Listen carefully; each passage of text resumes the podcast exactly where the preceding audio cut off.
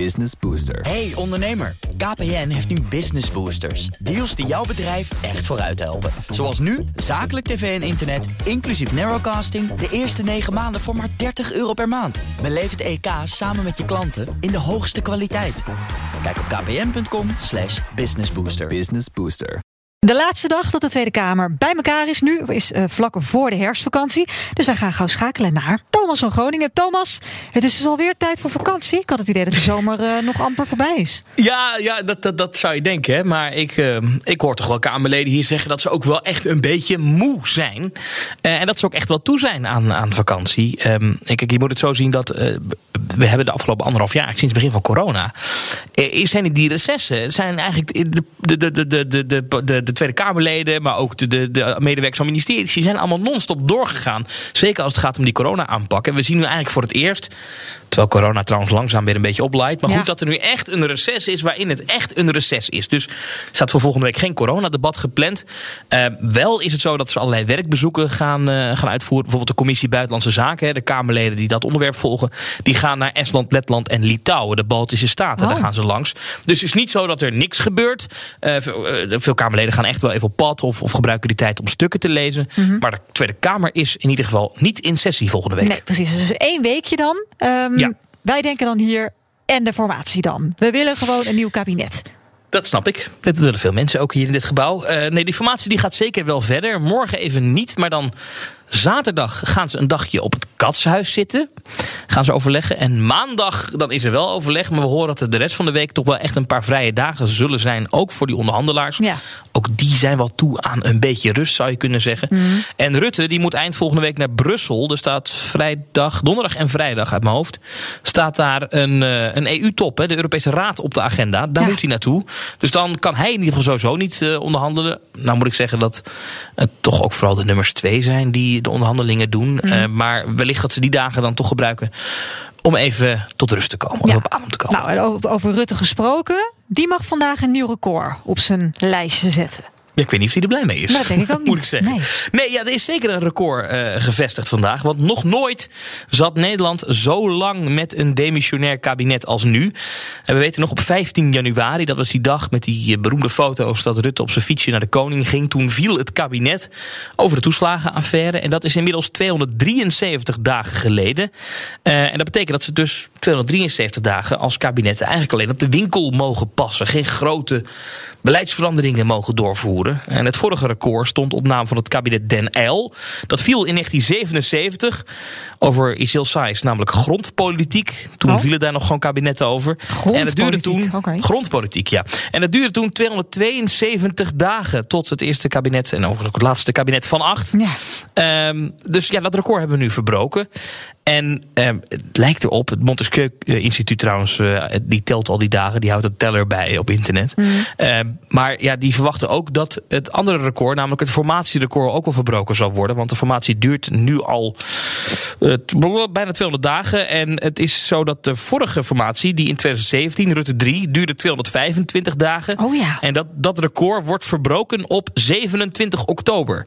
Dus voor die tijd moet er een nieuw kabinet zijn, anders wordt dat record ook verbroken. Dan hebben we de 27. langste. Ja. Ja. ze hebben nu al de langste demissionaire status aller tijden. En dan hebben we ook de langste kabinetsformatie aller tijden. Maar dat is nog, eh, nog twee weken. Ja. En, en, Ja. En, en Thomas, nu las ik dat eh, eh, onze collega Sophie van Leeuwen in Den Haag... die twitterde eh, nog niet zo lang geleden... dat Rutte in de wandelgangen over de voortgang van de formatie... het volgende zei, hou je vast... we zijn nog maar net begonnen. Ja, ja, Ik ja bedoel, dat hoort toch wel eh, meer. Leven Bijna we in een de trots parallel universum? Of, eh, Nee, dit, ik denk dat Rutte dat record wel gaat verbreken. Eh, namelijk de langste formatie aller tijden. Want 27 oktober gaan ze niet halen. Nee, het gaat echt nog wel even duren. Ik zei het gisteren al. eh, het is moeilijk om afspraken te maken. Maar het is ook moeilijk om afspraken te maken. waarover je geen afspraken maakt. Hè? Want dat is de bedoeling met zo'n beknopt regeerakkoord. Het, het, het is Wat moeilijk. laat je liggen, ja. Ja, En hoe langer het duurt, en dan komen ze eruit, dan kan Rutte dat andere record verbreken. Want volgend jaar, eind volgend jaar, ehm, dan zou hij de langzittende premier van Nederland aller tijden zijn. Ja. Ja. hoe langer dit allemaal duurt, hoe dichter bij dat andere record voor hem ook Ik zou zeggen, die pakt hij ook wel. Ik lees overigens, komt net binnen dat de informateurs aanstaande zaterdag... dus Remkes en Koolmees hebben de partijleiders eh, van de formerende partijen... uitgenodigd voor een overleg op het Katshuis. Dat is Ja. zaterdag. Ja, dat zei je. Ja, Ja, dus, dus, dus ja. ik denk dat, dat, dat- dat- er gaat wel iets gebeuren in vredesnaam. Dus het, ik heb, ik heb Ja, toch wel weer goede hoop, Thomas. Helemaal stil zitten ze niet. Maar over het katshuis, ik weet niet of het interieur was gezien net, of dat daar nou zo'n uh, uitnodigende plek is om daar nou eens even spijkers op de koppen te slaan, ik weet het niet. Nee, precies. Goede borrel erbij, denk ik dan maar. Maar goed, vandaag ging het in Den Haag natuurlijk ook weer over iets heel anders. Bijvoorbeeld over Afghanistan. Want vanochtend een serieus bericht dat er een tolk is vermoord in Kabul die voor Nederland heeft gewerkt. En dat kwam denk ik best wel hard aan in Den Haag. Ja, want ja, je zou kunnen zeggen, dit had dit kabinet kunnen voorkomen. Hè. Er waren allerlei moties al aangenomen om veel eerder al tolken te gaan evacueren naar Nederland. Is niet gebeurd. Pas veel te laat kwam dat op gang. Uh, ja, en daardoor kwam deze man dus mogelijk ook in gevaar. Uh, nou ja, Sigrid Kaag is daarvoor afgetreden. Ank Bijleveld is daarvoor afgetreden dan nu toch dit bericht dat ja, het onvermijdelijke toch gebeurd is. Dat komt heel hard binnen hier in Den Haag. Ja. En vlak nadat het nieuws vanmorgen bij de NOS naar buiten kwam, um, ja, kwamen we op de gang eigenlijk de nieuwe demissionair minister van Buitenlandse Zaken, Ben Knapen. Die kwamen we tegen. Wij hebben het ook gehoord, maar ik kan het nog niet bevestigen. Uh, als het zo is, is het natuurlijk een drama. Maar ik kan er eigenlijk uh, niets aan toevoegen, want wij kennen eigenlijk op dit moment ook alleen het bericht zoals we dat allemaal kennen. Stond deze man op de evacuatielijst van Buitenlandse Zaken? Ook dat weet ik nog niet, dus dat moeten we nog uitzoeken. Wij kunnen kijken uh, of het klopt. Wij kunnen kijken of we contact kunnen leggen. En vervolgens moeten we afwachten of dat allemaal lukt. Wat betekent dit voor de gesprekken die Nederland voert met de Taliban? Kijk, die gesprekken die gaan heel praktisch uh, over uh, mogelijkheden om iets voor elkaar te krijgen voor mensen die het land uit moeten. Uh, daar waren we mee bezig, daar zijn we mee bezig en daar willen we ook mee bezig blijven. Het laat alleen nog een keer zien hoe urgent de zaak is dat we mensen het land uit kunnen krijgen. Maar worden in die gesprekken bijvoorbeeld ook namen genoemd van mensen deze persoon zouden we graag willen ophalen bijvoorbeeld? Ik ga geen details over die gesprekken geven, want ik denk niet dat ik de zaak daarmee dien. Nee, Thomas, Ben Knapen was dit, de nieuwe demissionair minister voor Buitenlandse Zaken. Ik kan me voorstellen dat Knapen best wel met de handen in het haar zit. Want er zitten nog ruim 2000 mensen in Kabul of in Afghanistan die daar weg moeten. Ja, dat is in ieder geval de groep mensen van de Tweede Kamer deze week gezegd heeft. Die gaan we ophalen, of die willen we graag deze kant ophalen, evacueren. Maar hoe doe je dat nou? Uh, want ja, je, als je het aan de Taliban gaat vragen, ja, kan je Pietje halen, die zit daar en daar. Ja, dan, als je dat nieuws vannacht hoort, dan loopt die dus acuut gevaar. Ja. Hoe, hoe, moet je dat oplossen? Nou, ik sprak Kati Piri. Zij is een Kamerlid van de Partij van de Arbeid. Zij maakt zich al een tijdje hard voor die mensen daar om ze deze kant op te krijgen. Af, en ik sprak haar over, over sorry, ik sprak haar dus over dit probleem. En um, ja, ze zei ook echt dat ze echt geschrokken was van dit nieuws. Dit is precies waar we maanden bang voor waren. Dat we op een gegeven moment natuurlijk dit bericht zouden krijgen. Omdat we wisten dat het voor die tolken levensgevaarlijk is. Zeker nu de Taliban het hele land heeft overgenomen. En ik zat net ook in de plenaire. En uh, ik moet u eerlijk zeggen, ik kon ook niet meer precies volgen uh, wat, er, wat er om mij heen gebeurde. Want dit nieuws kwam natuurlijk heel hard binnen. Wat is nu de volgende stap? Wat betekent dit voor hoe Nederland bijvoorbeeld om moet gaan met de Taliban? Want we voeren er ook gesprekken mee. Nou, we wisten dat de Taliban helaas uh, niet alleen in het verleden, maar ook nu nog steeds uh, moorden plegen. Uh, dat blijkt ook met dit vreselijke, vreselijke incident. En dat betekent dus voor die achterblijvers dat gewoon echt elke minuut telt. En met de Taliban zou je wel afspraken moeten kunnen maken om dit soort mensen veilig het land uit te krijgen. Kun je ze daarop vertrouwen? Nee.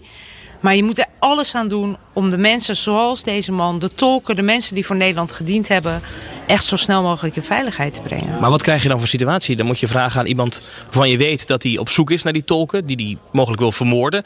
En daar moet je dan tegen zeggen: wij willen graag die tolk die daar zit, wilt u die doorlaten naar het vliegveld? Nou, hoe, hoe moet je dat doen? dat maakt het ook zo gruwelijk moeilijk. Hè? Dus er zijn natuurlijk ook heel veel mensen die op de evacuatielijst staan, mm -hmm. die ook bang zijn om hun papieren te laten zien, bijvoorbeeld bij een Taliban checkpoint. Dus uh, ik denk, dit is natuurlijk een moreel ontzettend moeilijk dilemma. Ik denk zeker voor bijvoorbeeld Nederlanders met uh, een Nederlands paspoort... moet je afspraken kunnen maken met de Taliban om hen veilig door te laten. En je moet de mensen die ook vrezen voor hun leven... kijken op welke manier je hen het beste kan ondersteunen. Maar dit maakt het nu toch alleen maar moeilijker? Natuurlijk, natuurlijk. Maar dit is helaas, zagen we ook natuurlijk bij andere bondgenoten... dat mensen die met hen gewerkt hebben, vermoord zijn. Dit is helaas niet de eerste keer in de afgelopen zeven weken... dat dit soort berichten ons treffen. Alleen voor het eerst dat het gaat om iemand die voor Nederland heeft gewerkt. En we moeten niet naïef zijn. Het zijn geen lieverds. Ze plegen moorden. Maar ze hebben nu wel de macht in handen in dat land. Dus proberen alles aan te doen om die mensen weg te halen. Dus toch blijven praten. Als het nodig is om veilige routes te creëren, om onze mensen daar weg te krijgen, dan moet je er ook mee spreken. Kati Piri van de Partij van de Arbeid. Thomas, um, ja, de, de moord op die tolk in Kabul. Gaat dit nog politieke gevolgen hier in Nederland hebben? Want er zijn natuurlijk al twee ministers gevallen hier op, op die Ja, evacuatie. Ja, die- en die twee nieuwe die ga je niet meteen wegsturen hierover. Maar eh, er wordt nu al naar gekeken hoe gaan zij dit oplossen. Dus eh, echt, de- Kamer zit daar dicht bovenop. En ik kan me zo voorstellen dat mevrouw Kaag hier de komende tijd... we hebben er vandaag niet kunnen spreken... maar dat die Hmm. als oud-minister, ook al is ze ministerieel niet meer verantwoordelijk... hier toch nog wel wat vragen over zal krijgen Ja, de komende tijd. Maar verder geen politieke gevolgen. Nee, dan het reces in Thomas. Ben- jij vrij ook? Of moet je, moet je Wij hebben, wij hebben piket, werken? zoals dat heet. Dus als Oh, er nieuws is, dan mag je me bellen... dan kom ik bij jullie in de uitzending. Oké, nou we zullen proberen niet te bellen als er We doen ons best. nieuws is. Dankjewel Thomas van. Groningen. Business Booster. Hey ondernemer, KPN heeft nu Business Boosters. Deals die jouw bedrijf echt vooruit helpen. Zoals nu, zakelijk tv en internet, inclusief narrowcasting... de eerste 9 maanden voor maar 30 euro per maand. Beleef het EK samen met je klanten in de hoogste kwaliteit. Kijk op kpn.com businessbooster. Business Booster.